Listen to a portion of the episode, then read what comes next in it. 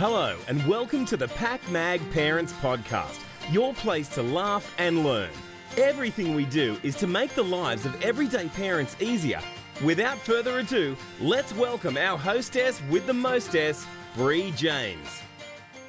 Child Protection Week falls in September and is an important reminder that we need to keep kids safe, help them heal from trauma, and lead happy lives. And this is the purpose of Act for Kids, which is an Australian charity providing support to children and families who have experienced or are at risk of child abuse and neglect.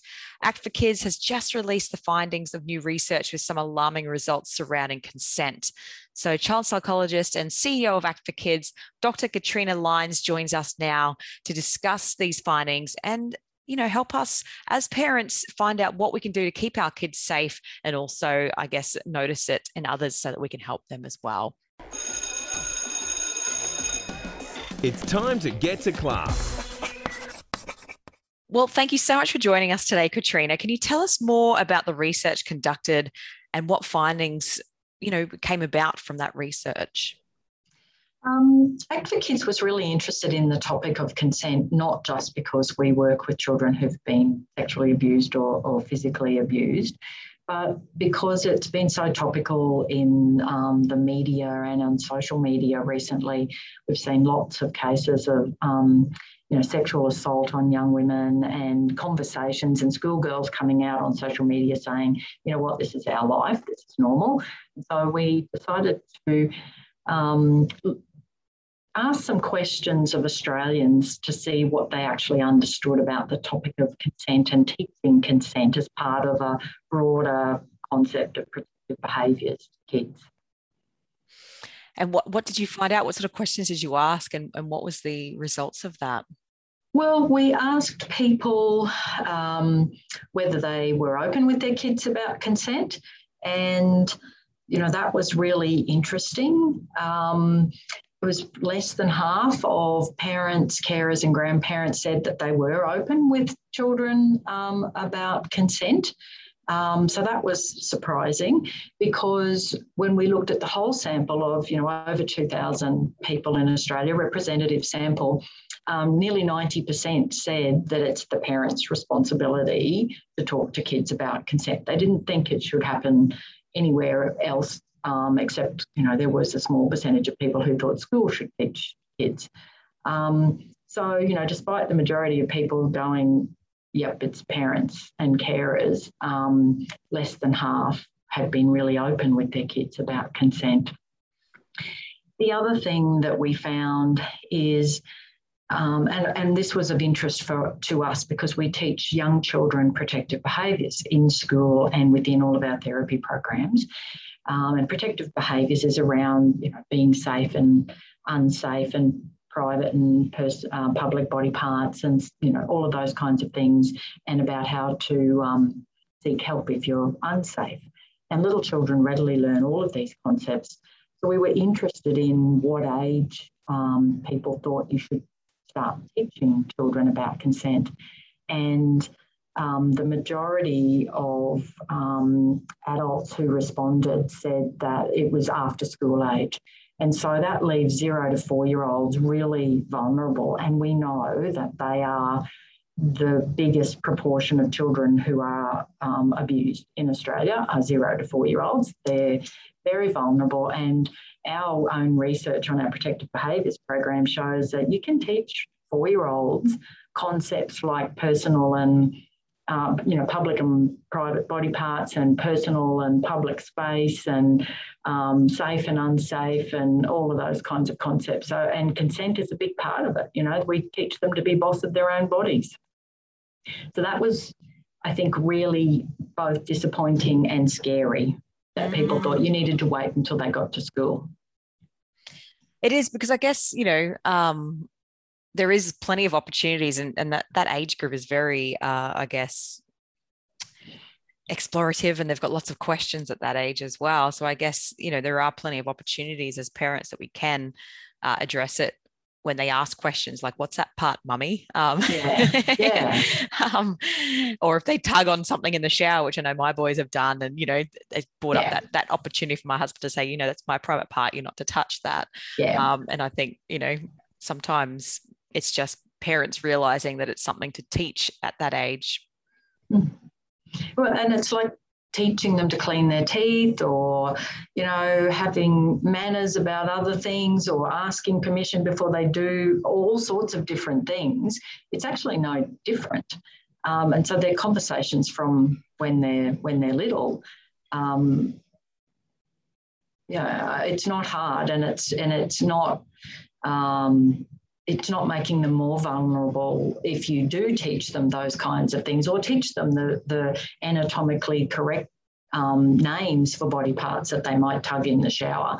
Um, because we know that um, perpetrators of child sexual abuse are less likely to actually do something to a child if the child knows the correct anatomical um, body part name because they they then assume the child has been uh, taught to tell someone if something happens and they know about, um, you know, personal um, and private body parts. Um, wow, that's incredible. Mm, so it's even yeah. more reason, I guess, for us to, you know, have those conversations earlier. Yeah, yeah. But that uh, that concept of teaching children, um, you know, to ask before they touch somebody um, ha- can happen, you know, just naturally as part of everyday life. But in our research, it was really uh, I, this was the most concerning thing for me was that 69% of Australians who responded said that you shouldn't have to ask a child permission before they t- before you touch them. So no adult needs to ask permission from a child. And so whether it's the wording or, or whatever, but it's the same concept as, you know, don't tug on that bit or, um, you know, ask before you, you know, give someone a hug or whatever. It's the same concept. Um, but adults don't seem to think, the majority of adults who responded don't seem to think that it, they should have to ask kids, but kids should have to ask them. Yeah, it's interesting because I guess, you know, it starts pretty young that we see Santa. Um, we take the kids and go, here, you know, it's just simply asking, would you like to sit on Santa's knee? Um, instead of having that, we want to get a photo, you must sit on Santa's knee type scenario. Is that the sort of thing that you're suggesting? Absolutely. And and you see still see kids screaming on you know on santa's knee because someone has plonked them on santa's knee. And they really don't want to sit on santa's knee because he's a bit scary if you're two um, and you're not used to men in big red suits and beards. Um, but that's exactly the the um, the situation. And it's an everyday situation and you just say oh look it wouldn't it be great to um, you know have a photo with Santa. Would you like to sit on his knee? You don't have to. You can stand next to him. It's up to you. The choice is yours. We all like to have choice. Why are kids any different? Any different. And I guess, mm. you know, mm. you even see that around, you know, go on, make sure you go and hug that grandparent because um, you, yeah. um, and it's that forcement, uh, you know, that force of having to give affection when you don't want to. Um, I guess that's the primary reason why we need to teach our children about consent and having that voice that they can say, no, I, I actually don't feel like a cuddle today. Um, is that, you know, something that we should be instilling in our children? Absolutely. So when grandma comes, say, you know, you can say, oh, look, grandma's here. You know, you can give her a cuddle, you can blow her a kiss, you can high five, whatever you want to do to say hello, it's up to you. Yes. And they get to choose. So we're teaching them two things. We're teaching them that you need to ask permission and you have a right to, to choose what happens. Um, and we're teaching them decision making and social situations. And so there's actually lots of things that you're teaching a child in that situation rather than just consent, you know? Yes. Because you do see, you know, things going quite left field, I guess, where people are saying, you know, you have to ask to change your baby's nappy and things like that. Um, what are your thoughts on that sort of consent?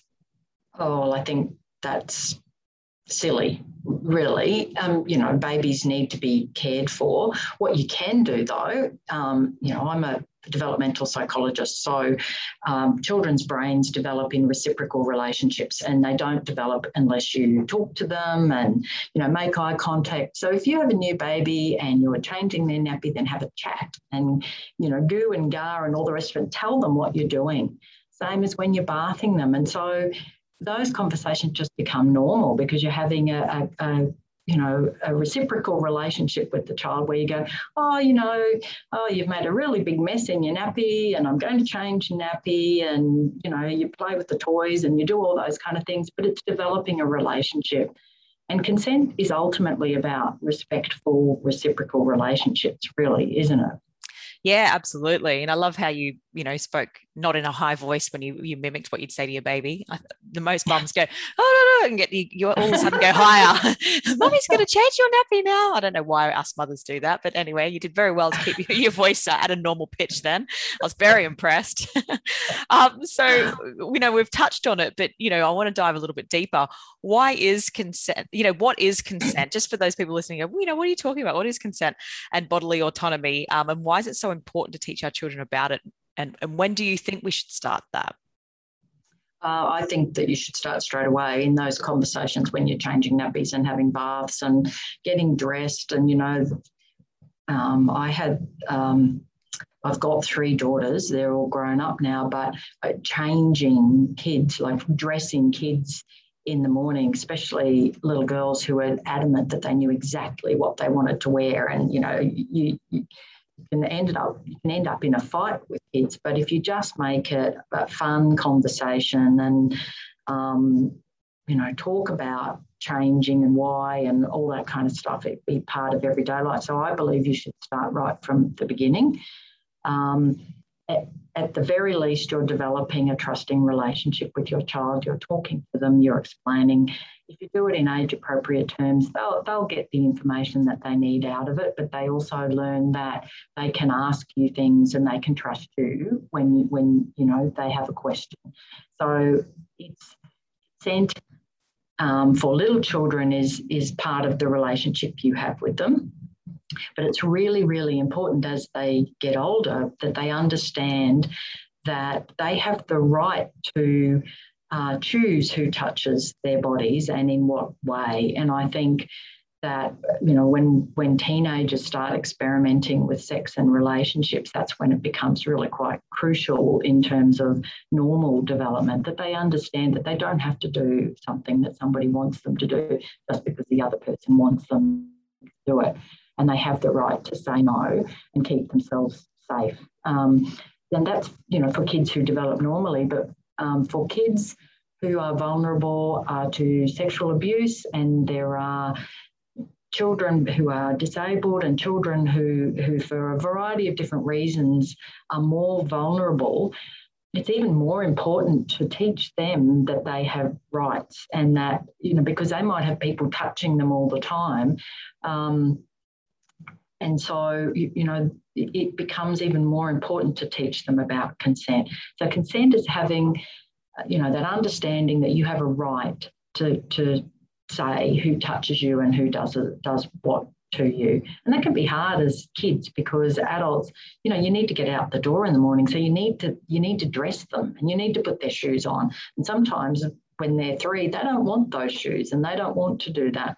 And so it can be really tricky, but it's really, really important yeah, that balance between what needs to be done, um, so you can get out of the house and still making them feel like you know they've got choice on their body, um, is is a challenging one. I have gone to the shops with my son wearing socks on his hands and um, and weird, I don't know, underwear backwards and all sorts of things. And you know, yeah. sometimes, sometimes you just got to suck it up as a parent and go, okay, this is your, you know, your body, your choice. Let's let's go. Um, yeah. and uh, we had days with one of my daughters who she fell in love with her dancing costume and she just wouldn't take it off. And you know, in the end, you know, I'm not going to fight with her. She just wore it every day until she got sick of it. Yeah, eventually, eventually they get sick of it. so, have you got any advice uh, for educating and talking to our children about consent? Um, apart from making it, uh, you know, the part of the normal everyday conversation that you start from when they're really little, um, we have a protective behaviours program that we run in schools where we explicitly teach some concepts that you can do at home as well. And those are about identifying um, feelings and when you feel uh, anxious or worried or unsafe, and what that might feel like in your body, and then telling somebody about that. And that's a psychoeducational life skill for a child. It's not just about consent. Um, you can teach them about um, personal and private space and public and private body parts. Um, use anatomically correct names, but we teach them that they are the boss of their bodies. And little kids just love this idea and we get them to role play you know if some some other kid touches them and they don't like it we get them to go no you know i'm the boss of my body um, and role play different scenarios we also talk to them about times when um, they might not want to be touched, but they it, it's better for them to be touched, like when they're at the doctor or the dentist or something like that. You know that the doctor can't figure out what's wrong with them without touching them. Um, so it, it's conversations, but in age appropriate language, you can explain all sorts of tricky concepts and social situations. And four year olds readily learn this stuff. And we're currently developing a program for kids in daycare centres, little kids, with songs and games. And you know, that's how we teach it to um, four, five, six, and seven year olds. And we're you know making it even more play based for little kids. But we have international standard research on our program and five year olds, four year olds, they can learn all this stuff and tell you all about it. Yeah, they can, teach, they can teach their parents. Yeah, I agree. Um, and I'm getting flashbacks of the songs. I think there's one called "My Private Parts." They belong to me. They belong to me. Um, and, and my my son's come home singing, you know, no, no, don't touch me there. This is my no, no square. Like, yeah, there's some really great songs. but um, you know, the children are definitely teaching us about about consent, yeah. and then you can't get that earworm out of your head forever. No, that's right. Well, so that's the aim of it, though. Yeah. You know, for the kids, they remember the words and for, and for, mm. for wives it works well later on for you as well. Yeah. no no don't yeah. Yeah well that's the point. You know we wouldn't have brittany higgins you know experience and all of these other poor young women having to come out and say this happened to me.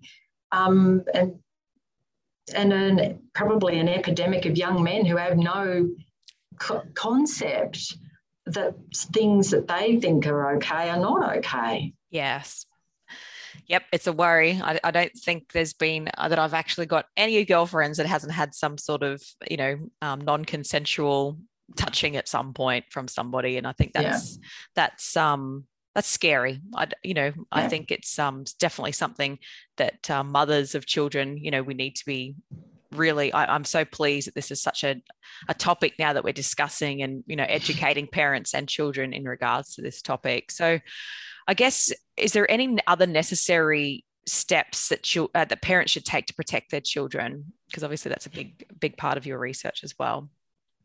Yes, so it is that early education.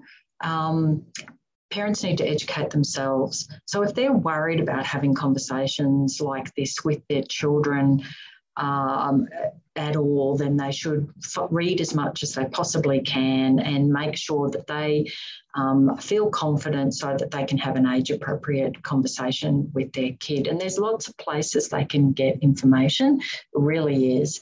Um, you know, the Raising Children Network is a fabulous resource for mm-hmm. parents. Um, you know, we have a link to it from our website, and you know, we're pointless for Act for Kids to reproduce things that are already, you know, great resources. Um, so, so educate yourself so that you can educate your child and just build it into everyday conversations. There's great books, like you said, there's books, there's songs, there's all sorts of things, and that makes it fun because I think one of the most important things to explicitly teach is how to ask for help if um, if something's happened to a child that they're worried about. So someone has touched them or done something to them that makes them feel safe, uh, unsafe, or worried.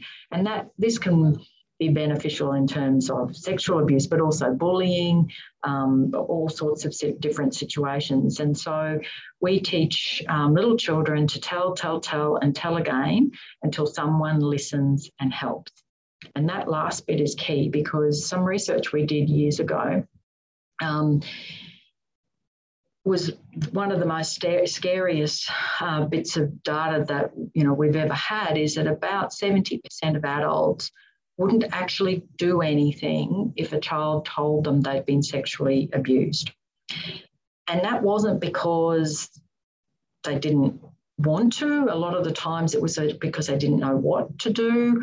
They didn't know who to tell. They didn't know whether they should believe a child. Um, you know, maybe kids make this stuff up. It was actually really as frightening as, you know, 70% of Australians thinking that um, adults should be able to touch kids without any kind of, um, you know, conversation about the touch.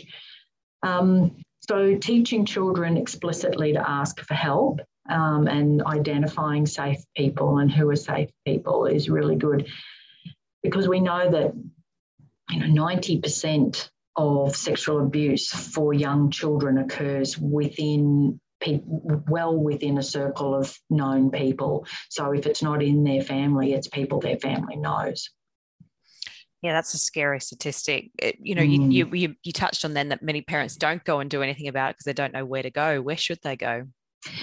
If a child is in, you know, imminent danger and something's happened, you know, right then and there or very recently, you firstly ring the police, um, and the police will bring in a child protection unit. Um, if it's something that's happened in the past or something that you might have observed or you're worried about a child that you're you're seeing or a child's behavior has cha- changed and you you really are worried about the, the child then um, uh, in every state there's a child protection um, unit of the the government, a statutory child protection um, agency, and there's uh, a phone number or a way that you can report the abuse, and you can do that anonymously.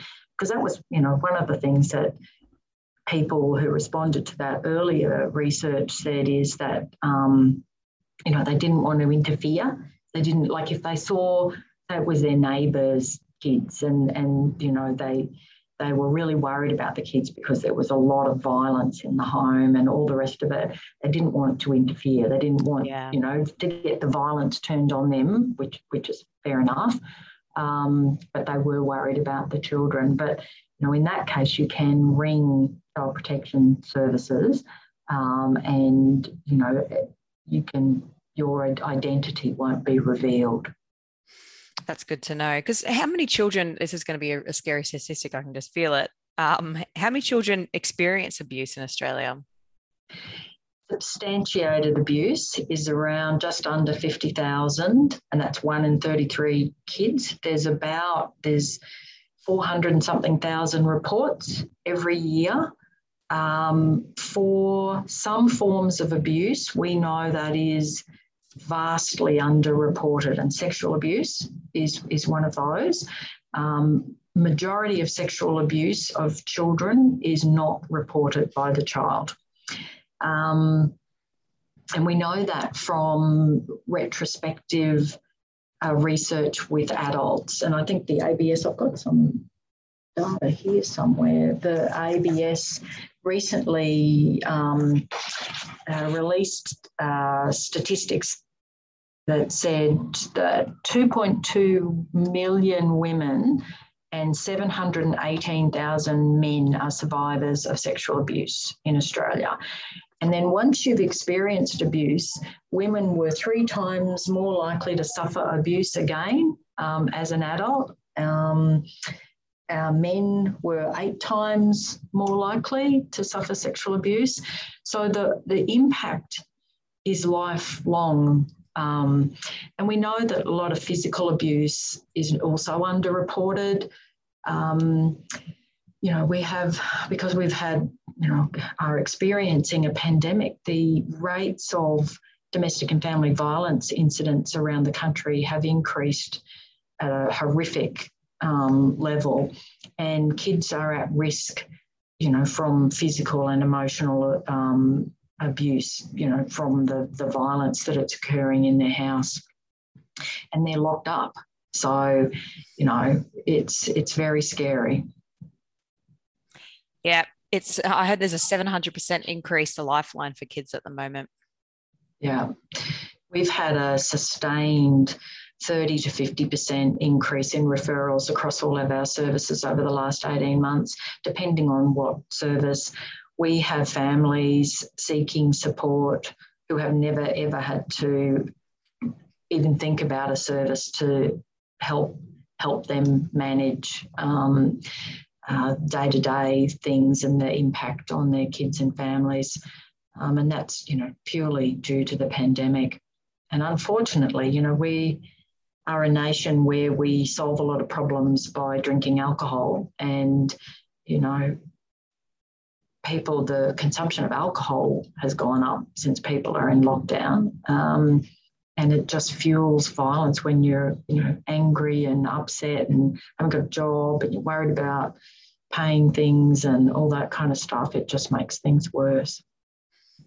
Yeah it's scary. So can you tell me any warning signs that you know what we should be looking for to identify if our child may have experienced abuse or a child that we know um, so there's three kinds of warning signs that you should think about, and they are um, emotional impacts, behavioural changes, and physical physical impacts.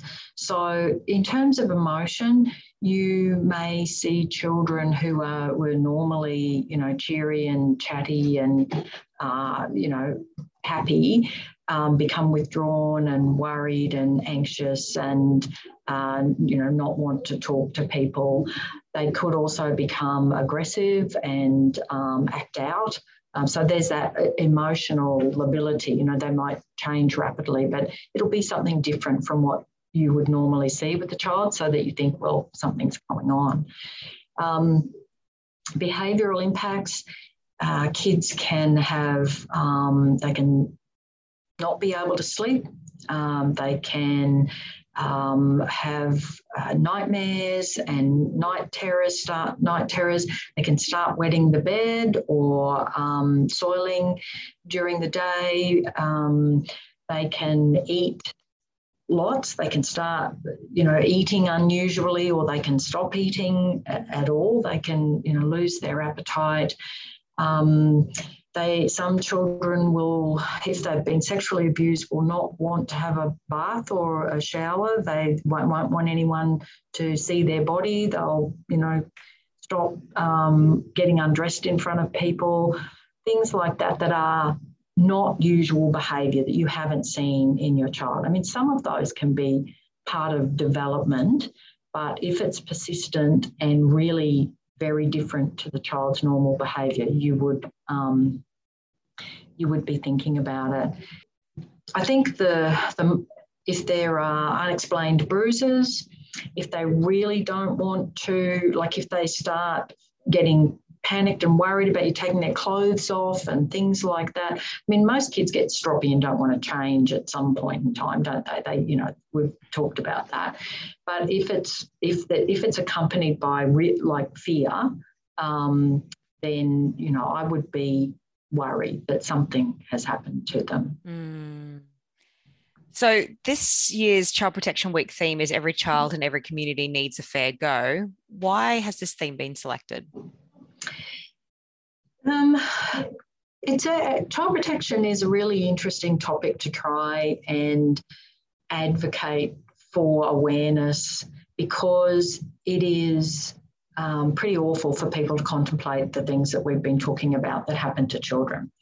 And so people really turn off, like that's bigger than I can cope with, that's awful, I can't think about that, I can't do anything to help when and Child Protection Week in Australia, we've been saying for many, many years um, that it's everybody's business. And it really is. It's a community. It's like the person who lives next door to the house where they can hear the violence.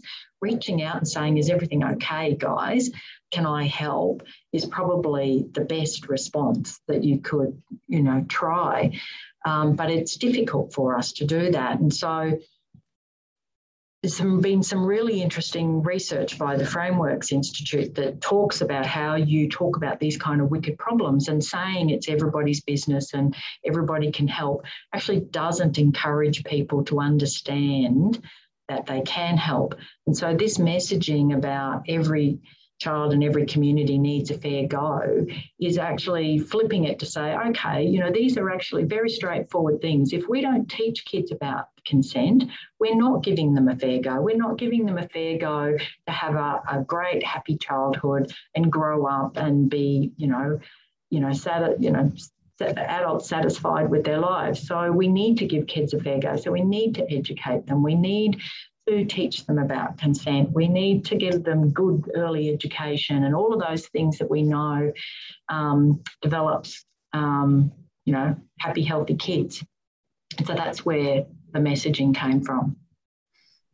I love it. It's such a great message. Is there any other places that you can advise parents listening right now that they can go for more information or resources and support? We've mentioned a few throughout the podcast. We might it's okay to mention them again.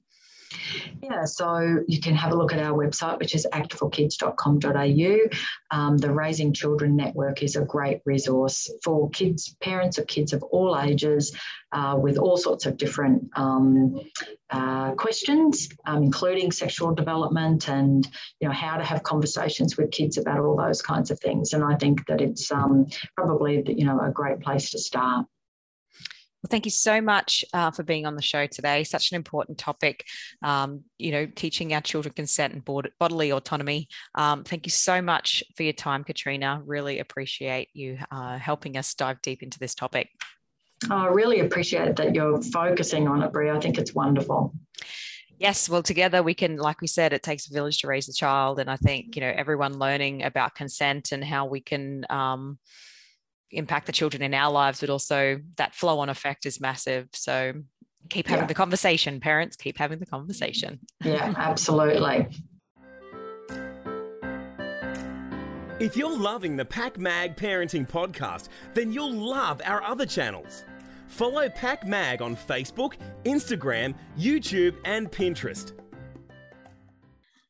So we've just heard from the wonderful Katrina Lines, uh, the CEO of Act for Kids, uh, and talking about supporting children and their families and doing everything that uh, the, the, community and I guess what Act for Kids are doing to su- support and protect children from abuse. Uh, now we're going to welcome onto the show mother of four, Michelle Derrig. Uh, she's going to share her personal story uh, and why it's so important to teach our children about consent after an experience her child had. Let's get her on Zoom. Michelle, thank you so much for being on the show today. Um, I'd love you to share. Let's start from the beginning. How did you uh, get so passionate about consent? What got you onto this with your family? Sure. So it was quite a few years ago now. It was back in 2014 that I went out for dinner with some friends. And on this night, I heard about two separate cases where young children had been sexually abused by children their own age so by their oh my peers. gosh mm. so in the first case um, it was a, a young seven year old boy who'd been at a play date on the park at the park with um, another friend and it was on the way home that he disclosed to his mum that the other young boy had been trying to touch him inappropriately as they'd played on the play equipment um, and what was really critical about this particular case is that uh, when that mum approached the other mother it came out that um, this other young boy had actually been um, accessing pornography on his iPad um, a few months before. And when the parents had discovered it, they'd obviously put measures in place to stop him being able to, to do that, but they weren't aware that he'd already been impacted and was already acting out because of what he'd been exposed to. And in the second case, the young boy um, was about nine years old and they were, um, again, it just happened to be that they were at a, a play date at the park. And when the nine year old needed to go to the toilet, the mother sent him and the other nine year old um, together as a, as a safety precaution because she had other young children to watch at the play equipment. She was a mother of four, and she um, could actually see the, the toilet cubicles, and they were just a single cubicle that opened up directly onto the park. So she felt that that was quite safe. But after a few minutes had passed, uh, her intuition kicked in and, and she was um, very worried that something um, had, had, was happening. And she raced over and, and she opened the door and um, sadly, it, it, well, it, her worst fears were, were realised when um, she walked in and, and, saw that her young son was being abused by this other nine-year-old boy. Um, and what we do know that um, in, in most of these cases, um, that other nine year old boy was most likely a victim of abuse himself, and he was actually reenacting what had been done to him as a, a coping mechanism. Wow. So very frightening. And I got home from this night and I was just completely shocked because I had no idea that kids were at risk of abuse um, essentially while, um, but well, by their own peers, by other young children. I had no idea that my kids could actually um, be at risk whilst essentially I was supervising.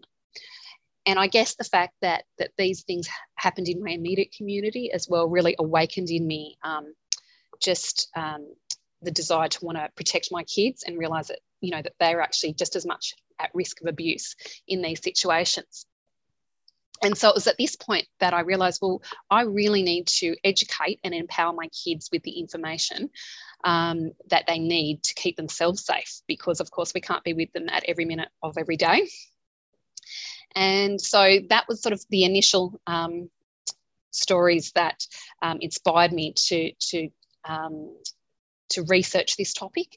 And um, it was really at that point that I then decided that I would create a resource for parents to help them have those body safety conversations. Um, and uh, from that point on, I've just been really passionate about sharing my message um, about the importance of having those um, body safety conversations surrounding consent, um, particularly with, with younger children. So I think parents tend to, to think about it um, with children at an older age, and that was where I had come from, and that's what all I'd ever done with my own children because I'm mother of four, so I had two. Um, three children at this point, um, and it was only my two elder girls that I'd sort of had brief conversations with them when they hit around that age of about eight or nine years of age. So um, yes, so so I really became um, aware of the importance of not just having these conversations, but having them at an early age with our children. Yes, it's um, certainly something that I guess once you know, you make sure that you're teaching them because there's so much to teach children, I guess. Um, but one of them, you know, I guess you don't think that their peers could um, be doing things like this, I guess, as well. That's right. So you've also, um, so you obviously then spoke to your children a lot about consent. Where did that conversation start? Okay, so it does depend on the age of, of your children, and, and I always recommend that people um, have. Of course, you can you can broach the topic with if you've got multiple children with all of your children together, but it's really important that we um, start the conversation with each one individually because it's going to change depending on how old they are. So at um, when my, my younger son was born. Um, so looking um, at that sort of from from birth, um, you really can't quite introduce the topic, um, obviously, so that they you know, are going to understand it, but you can start modeling behaviors. So when I had my fourth son, the conversation started literally from birth, where we start um, asking permission for um, uh, nappy changes and bathing and just really modeling that behavior. And of course, when they're, they're babies, they can't respond to that. Um, but it's just setting the foundation for conversations that are going to evolve um, down the track. And um, it always is really important that when you when I started those conversations, that I did it with um, using the correct anatomical terms. So again, using those from birth helps um, just to set that foundation for for um, using those terms in conversation with your children later on. Yes, because I guess, you know, we have seen that on social media where it's, you know, we're asking for consent to change a child's nappy, and some parents go, gosh, that's just like, I don't have time for that. But I guess it can be as simple as telling the child, this is what you're doing right now and why. That's right that's right. And it's not really asking can i do this? Like because obviously they can't answer like you said. right. it's more it's just involving them in the conversation so that you know um, they learn from a young age that you know they need to be part of that conversation. exactly. And um, and of course as i said that's going to evolve over time as they um, as they mature and as they're ready for for more information. So um, obviously once they once they become verbal um, then we can start asking permission. But again, it's it's always a very tricky topic, um, body safety, because of course we know that children just love to say no for no reason at all. Um, so I'm not saying that it's easy, but you can certainly start introducing those topics, and and and you can back it up. So you're not just sort of saying we. Um, you know, is it okay if mummy changes your nappy? Is it okay if mummy makes you clean? By changing your nappy. So we, we want to try and give them just that bit more information um, to sort of engage them in, in the conversation.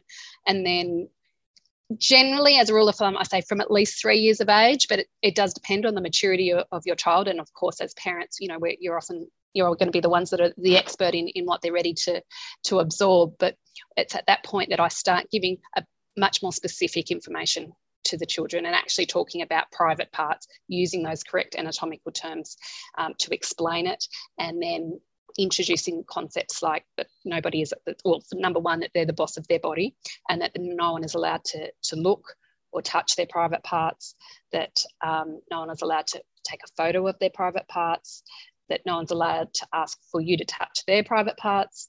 Um, and there's there's quite a few oh quite a quite a long list of, of the different um, um, topics that you need to, to cover within it. But you, as I said, you just do it gradually. So you don't want to overwhelm them with too much information to start with. But if you just start off gently and then as the, the conversation evolves, you sort of add in more detail.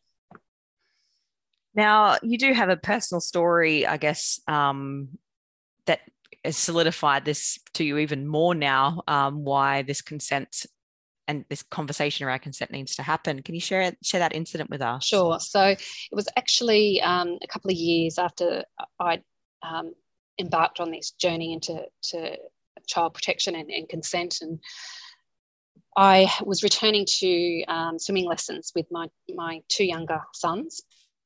And we'd just had a, a, break over the winter. So we were in new classes. And um, my, my younger son, who was only two years old at the time, he needed a lot of attention. So I was sitting on the edge of the pool, um, basically trying to encourage him to stay in the water. And um, my my seven year old at the time he was also in that same pool just a few meters away but he was in a group class. And um, of course i did look over and, and and check on him from time to time um, but i certainly didn't suspect that anything was amiss that day. And it was only after we um, left the um, the or after the lesson finished and we were leaving the premises and walking into the car park that we crossed one of the other young boys that were in his class.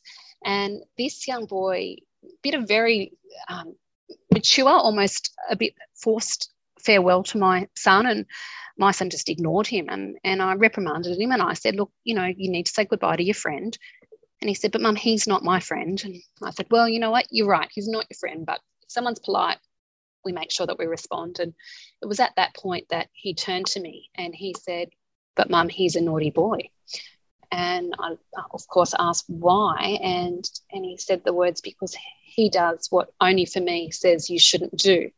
Um, so we haven't mentioned it yet, but only for me is the um, resource or the, the book that I wrote um, to help teach my own children about body safety and um, and and to help other families as well have that conversation. So in that moment, um, he had the language to, com- to communicate to me that something um, had occurred. And so I then had to sit down and, and work out exactly what had transpired. And it turned out that this other young boy had been trying to touch him inappropriately, trying to grope him throughout the lesson. My son had consistently asked him to stop but the boy had persisted. And he had not only persisted but he but he tried to justify what he was doing to my son by explaining that this is how you have a water fight mm. so in that moment of course i was very concerned for my son. Um, however i knew that he had told me straight away so that the the, the impact on him um, wouldn't be too significant and my real fear in that moment was actually what was going on for that other seven year old boy, because mm. he was, in mm. fact, mimicking behaviors of, of a much older um, perpetrator, particularly um, with him justifying it as a water fight, because that's not how boys play water fights. That is not a water fight. Um, and, it's, and it's certainly not a, a you know, a natural way for a, a boy to come up with a, a concept of a game in the pool. And the other, the other real sign for me was that the way that he had said goodbye to my son in that car park, um, again, was very typical of someone who is grooming a child. Um, you know, they do favour them with attention. They do, um, you know, um, keep, you know, we're talking about someone known to the child, just clarify there, um, but they do, um, you know, engage in, in, in conversation and rewards. And um, so I was, as I said, super concerned at that point for this, this other young boy that he was in fact mimicking this behaviour.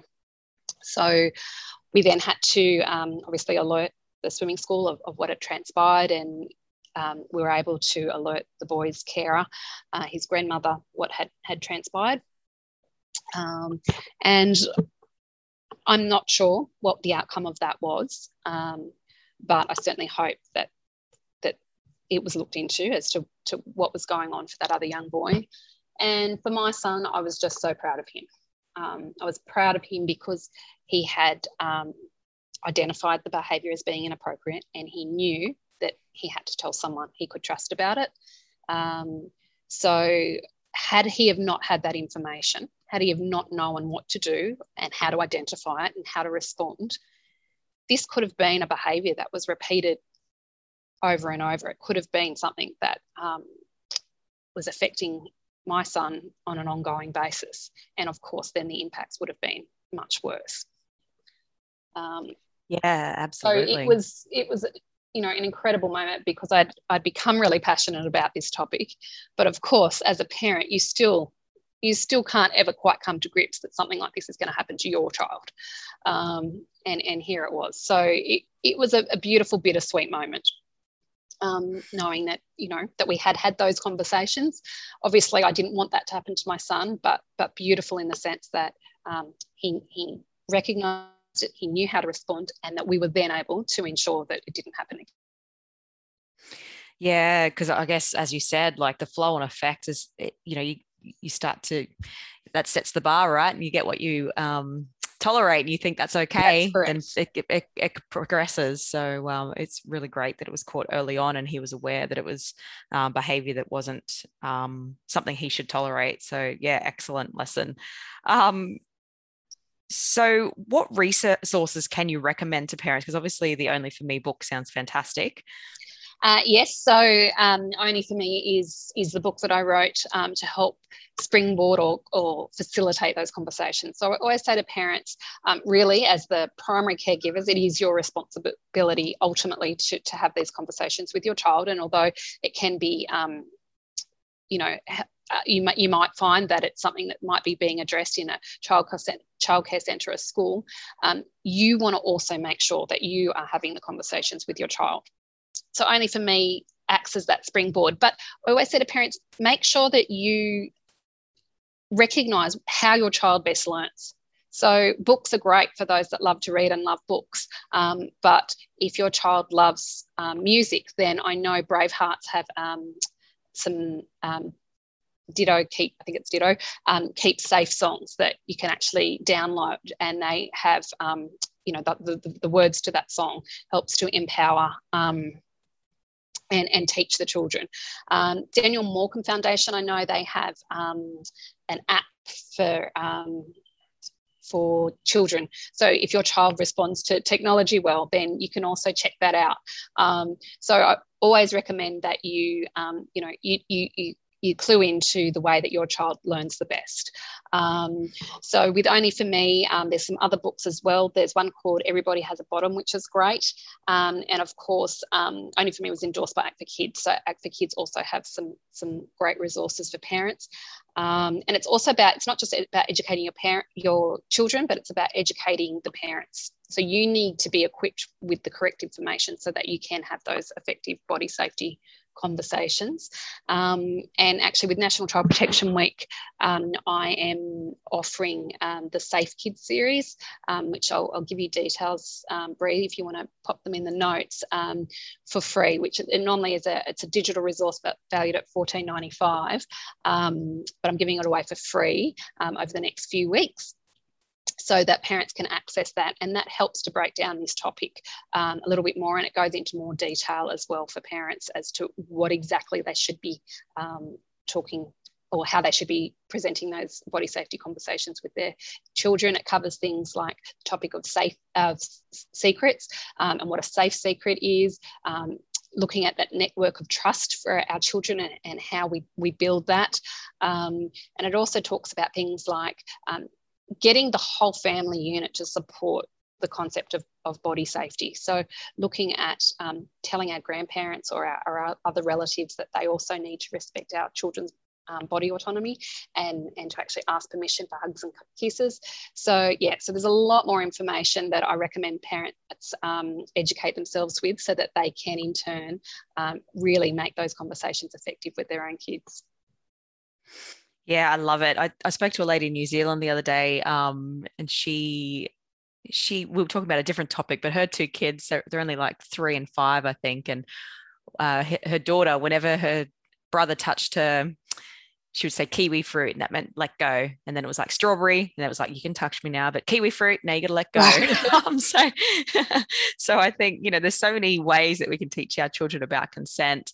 Um, and using their siblings is a is a great way as well because obviously you know they're the ones that they spend a lot of time with especially um in the current pandemic yes, at the moment absolutely. With, it's um you know i guess using that language you know you don't have your brother's consent to be doing that right That's now right. um so it's having those conversations any parting words for parents listening right now that are thinking you know oh should i talk to my child about consent um, or should i you know just sort of wait for it to come up. You know, I guess, you know, as a mum of boys, you know, you sometimes think, oh, it's, it's not really boys that have this issue. But I think boys actually have more of these issues sometimes when they're littler um, than, than girls in a way. I'm not sure. Like, but, you know, I guess boys, um, you know, obviously are very curious and so are girls. So I, I, I shouldn't say that it's only boys, but I guess sometimes we go, oh, boys are fine. It's more the girls that we have to worry about um, with, with issues around, um, consent, but I, I, think it's definitely a conversation that we need to be having with both genders. Is there any parting words that you've got for parents yeah. that are sitting on the fence about having yeah, this conversation? Sure. Well, and, uh, and you're right.